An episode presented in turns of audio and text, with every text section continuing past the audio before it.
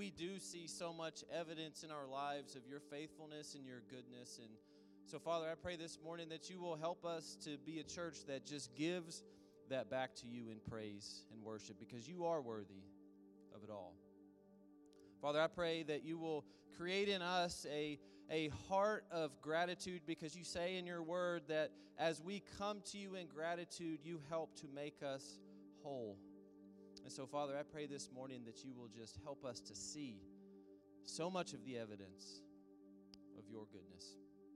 And, Father, I pray for these kids today. I pray that you will just teach them and guide them. God, I pray that you will create a movement in our church through these kids. Father, I pray for wisdom for the teachers. I pray, Holy Spirit, that you will saturate that environment and help them to know you deeper and have a confidence in you.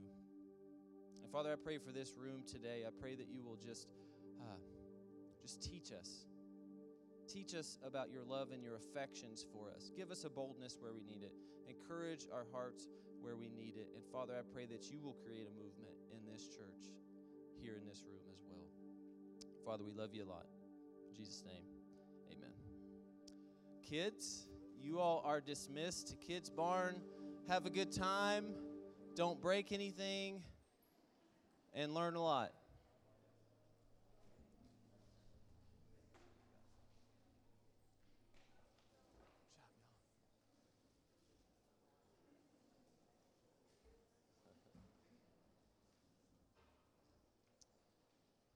And while they are making their way down, it is my true privilege and honor to introduce our speaker here today. This is very much a full circle day for me today. I was scheduled to speak here for the first time on April 10th of this year. I had contacted Travis Gouge, he's one of the elders, on April 9th. And I said, look, I'm so sorry. I know this puts you guys in such a difficult position. I can't make it tomorrow. My dad just had a bypass surgery, and it was anything but routine. In fact, they're taking him back into surgery now, which if you know the extent of a bypass surgery, to go back into surgery is not a good deal, right? So I just said, Travis, I'm so sorry. I can't make it. And then the days to come, so many of you just went to work. You rolled up your sleeves and you went to work. And what I mean by that is you were with us in it, and you prayed so hard for our family. And for the weeks to come, I came 2 weeks later, and before I could even speak, I had to just say, look out here and say, thank you.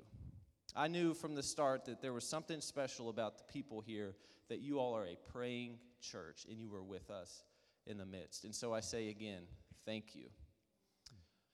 My dad is here today, and he's going to share with us. Please welcome Walter Crouch to the stage.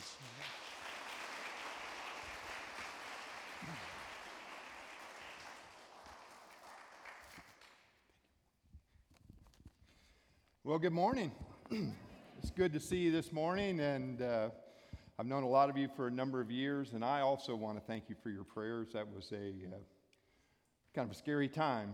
I when you're going through, you don't realize how scary it is. The only thing I know is when they said to me, hey, we got to take you back down and open you back up again, I knew things weren't good, and only by God's grace and mercy do I stand before you today. And it's your prayers and the prayers of God's people that made all the difference in the world. So I'm here, and I'm just glad to be here. Now, I understand you're doing something really crazy in this church. You're calling my son to be your pastor. I mean, he's a great young man. There's no doubt about it. He's a great young man. But, I mean, there are some things you need to know about him. All right? I think the number one thing is I was pastor of First Baptist Church Co. down in the lower Rio Grande Valley. And some of you stayed at that church. We did one of the mission trips down to the valley and stayed there. And it was a Sunday that I baptized Dallas. He was either 8 or 9 years old. I forget, but a water main broke in the city, and we had no water. It was just trickling out. And of course, we Baptists, we need a lot of water to baptize.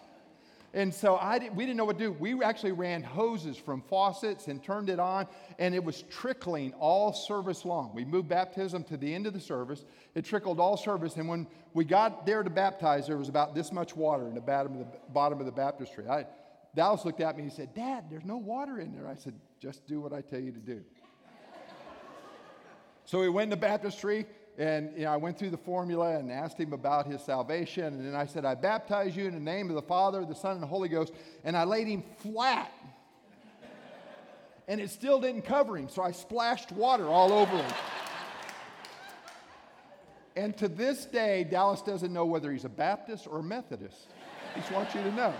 So, anyway. Well, today I want to talk to you a little bit about what I call seeing the best. I think we live in such a negative world that it's time for Christians to step up and show that they are the most positive people and can make a difference in our world just simply by doing something as simple as seeing the best. If you have a Bible with you or follow on the screen, I'd like to turn to John chapter 1. John chapter 1, and we'll read from verse 45 to 51. John chapter 1, beginning in verse 45. Philip found Nathanael and said to him, "We have found him of whom Moses in the law and also the prophets wrote, Jesus of Nazareth, the son of Joseph." Nathanael said to him, "Can any good thing come out of Nazareth?" Philip said to him, "Come and see." Jesus saw Nathanael coming to him and said of him, "Behold, an Israelite indeed, in whom there is no deceit." Nathanael said to him, "How do you know me?" Jesus answered and said to him, "Before Philip called you, when you were under the fig tree, I saw you." Nathanael answered him, "Rabbi, you are the Son of God, you are the King of Israel." Jesus answered and said to him, "Because I said to you that I saw you under the fig tree, do you believe? You will see greater things than these." And he said to him, "Truly, truly, I say to you, you will see the heavens open and the angels of God ascending and descending on the Son of Man." Let's pray together for a moment. Lord God, I thank you so much for the great love that you have given us in your Son, Christ Jesus. And I thank you that it is that love that brings us all together here to this place this day. Lord, we pray that your Holy Spirit would anoint ears to hear and hearts to listen. And Lord, that it would anoint my mind and tongue to speak truth. Lord, if there's someone here today that feels like life has no meaning, if there's someone here today that needs to know the power of the gospel in their lives, it is my prayer that your Holy Spirit would open their hearts. Now, Lord, this is your time. Take it and use it to your glory. This I pray in Christ's name. Amen. Marjorie had wanted to end her life. Suicide seemed like the only answer to 43 years of miserable existence. She'd had 2 failed marriages and many failed relationships that lasted from a few minutes to a few days. She had no job, she had no career, and was physically unhealthy. She just wanted to die, and her failed suicide only made things worse. Now, Marjorie was fortunate, and she had a neighbor of hers that was a Christian, who suggested that she go see a Christian counselor. Marjorie didn't think it would do any good, but she was at the end of her rope and went to see this man who seemed to be very kind and relaxed. And he told Marjorie to just sit there and to close her eyes and to remember the last time she was happy. Soon she was thinking back to when she was 10 years old in 4th grade. When Marjorie was 10 years old, she was an energetic and fun-loving young girl who loved life and was uninhibited by the rules. She enjoyed school and it was just fun for her, but she was always disruptive. And one day, her teacher had had enough.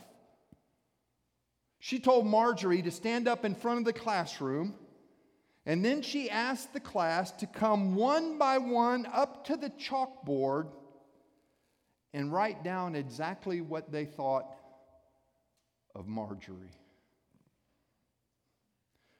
Now, you know children at this age can be brutally honest and very mean. First little boy came up and wrote on the board, "Marjorie is stupid." Another one wrote, "I don't like Marjorie." Another one wrote, "Marjorie doesn't belong here." And one by one, those children and an unthinking and cruel teacher ruined the life of a 10-year-old girl and eventually the life of a 43-year-old woman. One terrible moment led to a lifetime of pain and suffering. Now, Marjorie's story is one of extreme cruelty, and if something similar has happened to you, my heart goes out to you. But if it is not, I want you to know that it has, just in less direct and more insidious ways. You see, the enemy of our souls wants us all to suffer from poor self-esteem instead of claiming the biblical truth that we are valuable and created in the image of God. Now, here are some ways that you may not notice that the enemy attacks us, though, and destroys our images. One, and number one, I believe, is what I call the neglect of parents. I mean, we don't live on the farm anymore, right? And in pursuit of the American dream, many families, parents are just absent. And today, often, we think we spell love, M-O-N-E-Y, by giving our children things when all our children really want is us. And love is spent T-I-M-E. There's a story of a little girl that had, just a little ragamuffin doll that she called Muffy, and she just loved Muffy, carried Muffy everywhere. I don't know if, your daughter or your granddaughter has one of those, but everywhere she went, Muffy was there. I mean, she went to bed with her, she went and took a shower, Muffy sat on the edge of the tub, Muffy was with her everywhere. But her mother noticed something peculiar, that every time she walked in the room, her daughter would put Muffy down and come want to give her mom a hug. And so her mom asked her, said, "Honey, I know you love Muffy more than anything, but why is it that when I come in the room, you put Muffy down and you just come and crawl into my lap?" And her daughter looked at her and said, "Why, Mom, that's easy. Muffy can't love me back." You see, we can give our kids all the things in the world, but those things will never love them back.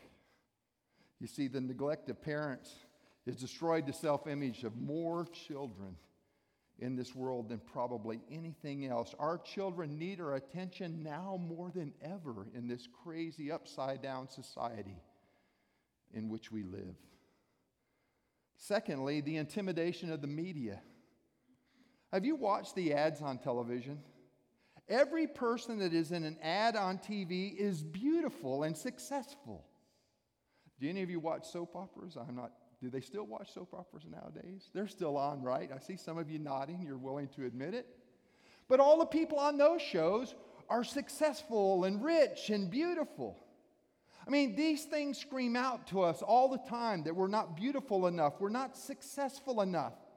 And it's all an image meant to intimidate us and make us feel less secure about who we are, so that way we'll go out and buy that shampoo or that beauty cream or go on the vacation to that place, because somehow that's going to make us more beautiful or more successful. Years ago, there's a supermodel, and you may not know her anymore, by the name of Michelle Pfeiffer. Maybe you understand or remember who Michelle Pfeiffer was, but she was on the cover of Esquire magazine. Her picture was there. Now, this was like 30 years ago. Her picture was there. And on the front of the magazine, it said, "What does Michelle Pfeiffer need to make her look beautiful?" And then under it, it said, "Absolutely nothing." Well, that's not quite the truth. You see, that picture they took of her that they put on the cover, they took to a photo retouching shop and spent thousands of dollars. And this is what they did to her photo. They softened her chin line. They added color to her lips. They doctored any skin blemishes. They removed excess skin under the chin. They deleted any stray hairs. They defined the lines of the eyes. They filled and added hair where needed. They removed facial lines. They added color to the cheeks and to the eyes. They lengthened her eyelashes. My goodness, Dallas, if they took a picture of you and did all that to it, you would look like Chris Pratt.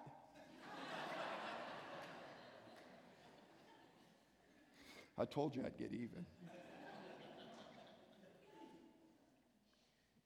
It's all fake. It's not real. It's just an image, and today, image is everything. It's all designed to make you feel inferior. Just once, I'd like to see an ad with a pleasantly plump, balding middle-aged man in bib overalls looking into the camera and saying, "Hi, I'm Bubba, fly me." In 1 Samuel, it says that man looks on the outward man, but God looks at the heart. And the third thing I think we run into that we don't realize is what I call the worship of the sensual. Today, feeling good or what makes you feel good is the highest virtue. And so what do? We do things that titillate our senses and our nerve endings and our bodies. We jump out of airplanes. We drive fast cars. We take drugs. We drink alcohol. We engage in illicit sex. Why? To get a high, to engorge ourselves in feelings of pleasure. And you know what that does? That reduces us to being animals, because that's what animals do. They do what makes them feel good in any moment. No mind, no soul, no morals, just a body of sensations. Now, I used to think that I was not that way until I found myself at Disney World standing in a 2-hour line for a 2-minute ride. Right? It's the worship of the sensual that's killing our children. And we've almost lost a whole generation to the opioid epidemic in Appalachia, because people get hooked on drugs and then they lose their self-esteem and they feel like they're not needed, that they are unwanted. And the enemy successfully destroys their inner sense of self-worth and sense of value to God.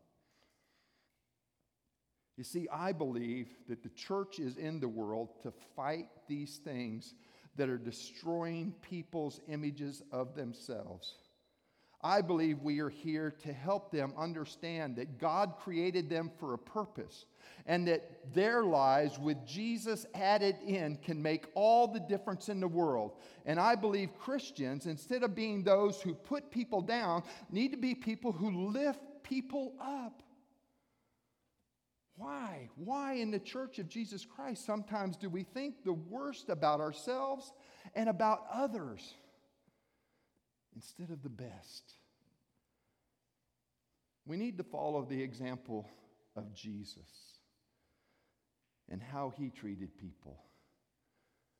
As Christians, we can counter the forces by showing people that they are loved by God and that they have infinite value. Scripture says that the gates of hell shall not prevail against the church. Why? Because we have the greatest weapon of all. And you know what that weapon is? It's love. We need to let the Marjories of this world know that they are loved and that we love them and that we will treat them the way that Jesus treated others. Our scripture passage today describes Jesus' encounter with Nathanael. The first thing I want us to look at in this passage is that Nathanael's reaction to Jesus which typifies the way we human beings treat one another. Look at verse 46. And Nathanael said to him, "Can any good thing come out of Nazareth?" You see Nathanael's reaction when he's told about Jesus and told that Jesus comes from Nazareth. That's all that needed to be said about Jesus. Now let's see if I can explain this. Cana and Nazareth were rival cities. The people in each city did not like each other. Jesus came from Nazareth. Nathanael came from Cana. Therefore, Jesus can't be any good because he came from Nazareth. It'd be like saying, "Can any good thing come out of Gainesville, Florida?" Can any good thing come out of Tuscaloosa, Alabama? I mean, come on. Saturday's the real test, isn't it? Coming up. I mean, there's a natural prejudice to it when we hear something and reduce somebody to one trait or one label. We devalue people when we do that. We automatically do not let them impress upon us who they are. We prejudge them simply because of where they come from or maybe even the color of their skin. You see, when I was growing up, all you had to do is say someone was black, and that's all you needed to say about him. See what Nathanael did? He reduced Jesus to just one term, Nazareth. But I want you to see how Jesus responds. Look at verse 47. And Jesus saw Nathanael coming to him and said, "Behold, an Israelite indeed, in whom there is no deceit." Do you see what Jesus did? He compliments Nathanael. Now, I know that Jesus probably knew or even heard or understood that Nathanael had said something not so nice about him. But Jesus, instead of confronting that, completely disarms Nathanael by complimenting him, by telling him, here's a person who's straightforward. Here's someone who, and there's no deceit. This is a straight talker. And what does Nathanael do when he reacts? He says, "Oh my goodness, how do you know me?" Now, I don't know about you, but when I know that somebody has said something bad about me and I go see that person, it's a little hard for me to compliment them. I mean, it's really hard. So how does Jesus do that? How can we do that? How can we be positive in the midst of a negative world? And I'll mention three things very quickly. Number one, Jesus saw the best in Nathanael. He called him an Israelite who is completely honest. He found something in Nathanael to lift up rather than something to condemn. You see, we must not see people as they are, but we must see their potential and who they can be with the love of Jesus Christ applied to their lives. You see, that's what Jesus always did. When he saw Peter, he didn't see this rough, rugged fisherman that would deny him 3 times. He saw the leader of the early church who would preach one of the greatest revivals at Pentecost. Matthew was a tax collector. My goodness, he worked for the IRS. He was a betrayer of his country. But that's not what Jesus saw. Jesus saw one who would be a devoted disciple who would write the first gospel in our New Testament. Jesus did this all the time. He did it with the woman at the well, the woman caught in adultery, Zacchaeus, the Roman centurion. Not the last of all, a foul-mouthed construction worker who drank too much, yelled too much, and cursed too much, who stands before you today as a minister of the gospel. We need to see the potential in people and who they can be with the love of Jesus Christ applied to their lives. Secondly, Jesus didn't just see the best in Nathanael. He saw Nathanael at his best. Look at verse 48. Nathanael said to him, "How do you know me?" Jesus answered and said to him, "Before Philip called you, when you were under the fig tree, I saw you." Now you have to know something about that phrase, under the fig tree. Under the fig tree was a place where a devout Jew went to pray. They either went up on the rooftop or under the fig tree. Do you see what Jesus is doing? Jesus said, "I saw you praying." Jesus saw him at his best. Jesus caught him doing the right thing, and he let him know about it. Anybody read that book called The One Minute Manager by Blanchard years ago? I can sum up that book in one sentence. Catch people doing the right thing and let them know about it. Catch people doing the right thing and let them know about it. You see, we need to focus on the positive rather than the negative. We are not called to condemn, but we are called to show love. A moment like that changed my life. I remember I was in elementary school. I had a teacher, Miss Humphreys was her name. She was in her late 60s, early 70s. She'd had my three older brothers come through her class, and what was amazing, my first day of class, she still welcomed me. It was just incredible. And, you know, I just didn't want to be in school. I mean, when I was a kid, I was a lot like Marjorie. I mean, I just wanted to have fun. I wanted to be out playing in the dirt with my trucks, you know. I mean, that's just what I wanted to do.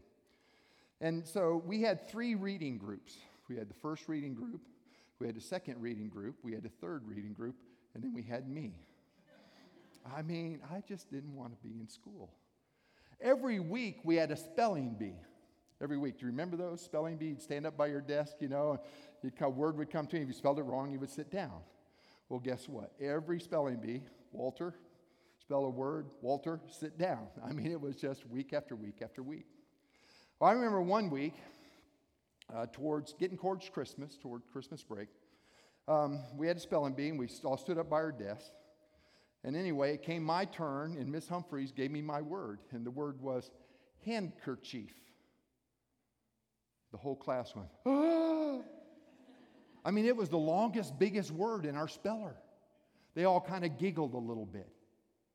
And Miss Humphreys took that moment. She came right over and stood right in front of me and said, "Walter, spell handkerchief." She's really trying to help me. I went H-A-N. She said, "Yes, yes, yes. Handkerchief." I said, "D." She goes, "Yes."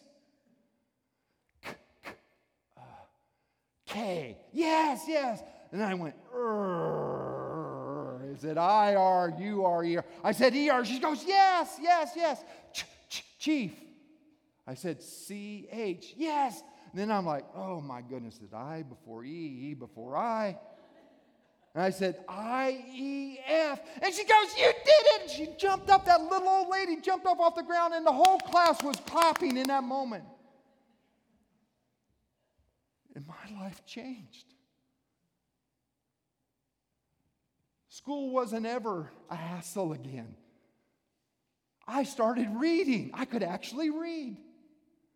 I moved by the end of the school year up through the third, second, and ended in the first reading group. And I've done all the schooling a person can almost humanly do with a PhD. All because that teacher caught me doing the right thing and let me know about it. Why can't we do that as Christians? If we did that in this world, we would revolutionize and change this world. But I'm afraid it doesn't happen that way.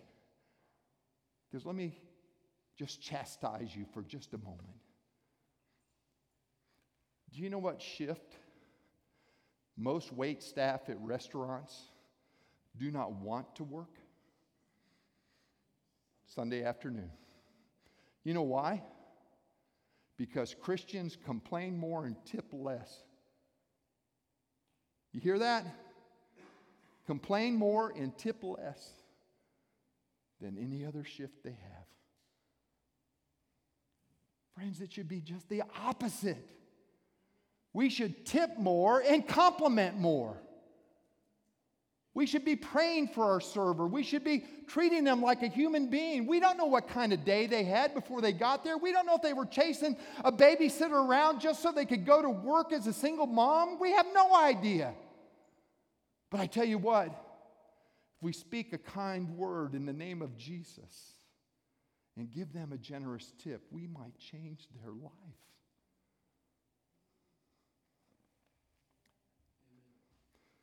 Thirdly, not only did Jesus see the best in Nathanael, not only did he see Nathanael at his best, but Jesus told Nathanael he was going to show him the best. Look at verses 50 and 51. And Jesus answered and said to him, "Because I said to you that I saw you under the fig tree, do you believe?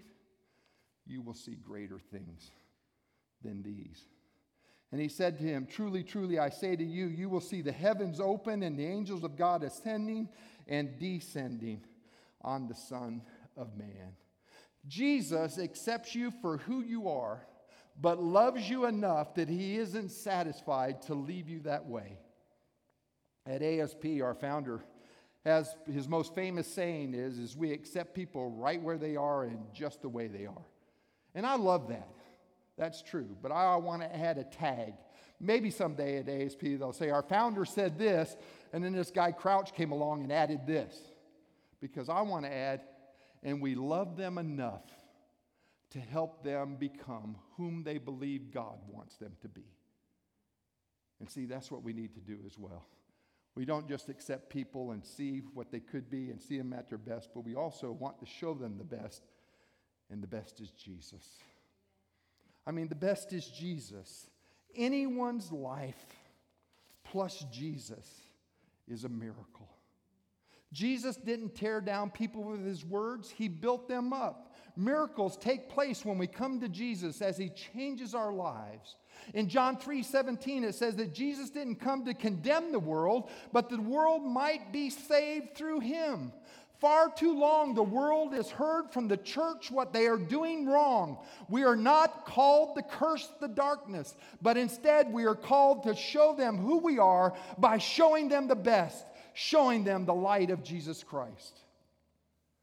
And that's what we're here for, to show the world the best.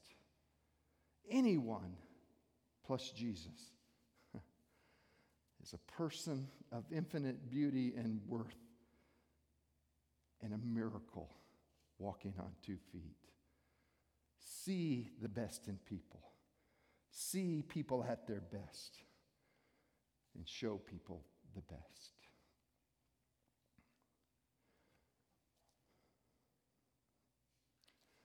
Marjorie's torment had almost killed her. Her counselor, though, there that day, that Christian counselor, told her not to leave that painful moment, but to stay right there in that fourth grade classroom. He said, "Marjorie, look, Marjorie, in your mind's eye, look. There's someone in the back of the room coming forward. Look, Marjorie, Marjorie, it's Jesus. He's coming up to the blackboard, Marjorie. Look what he's doing. He's picking up an eraser and he's erasing all of those cruel things that people said about you. Look, Marjorie, he's picking up a piece of chalk and he's writing, 'Marjorie is beautiful. Marjorie is smart. I love Marjorie.'" And bit by bit, that counselor led Marjorie to a saving knowledge of Jesus Christ and changed her life. Marjorie then joined the church where others would love her and accept her the way that she is. Look at the person next to you. Now do it. It won't hurt. It won't hurt. Look at the person next to you. What do you see? You should see a person of eternal and infinite value. Now here's what I want you to do. I want you to leave this place and look at every person you see the same way. God bless you. Let's pray. Amen. Father God, we thank you for the love that you've given us in your Son, Christ Jesus. And help us to see the best. Help us to be a positive voice in this world that lifts people up. Lord, it's not up to us to judge them. That's up to you. But it is up to us to love them. Help us, Lord, to be a positive difference in a negative world. This I pray in Christ's name. Amen.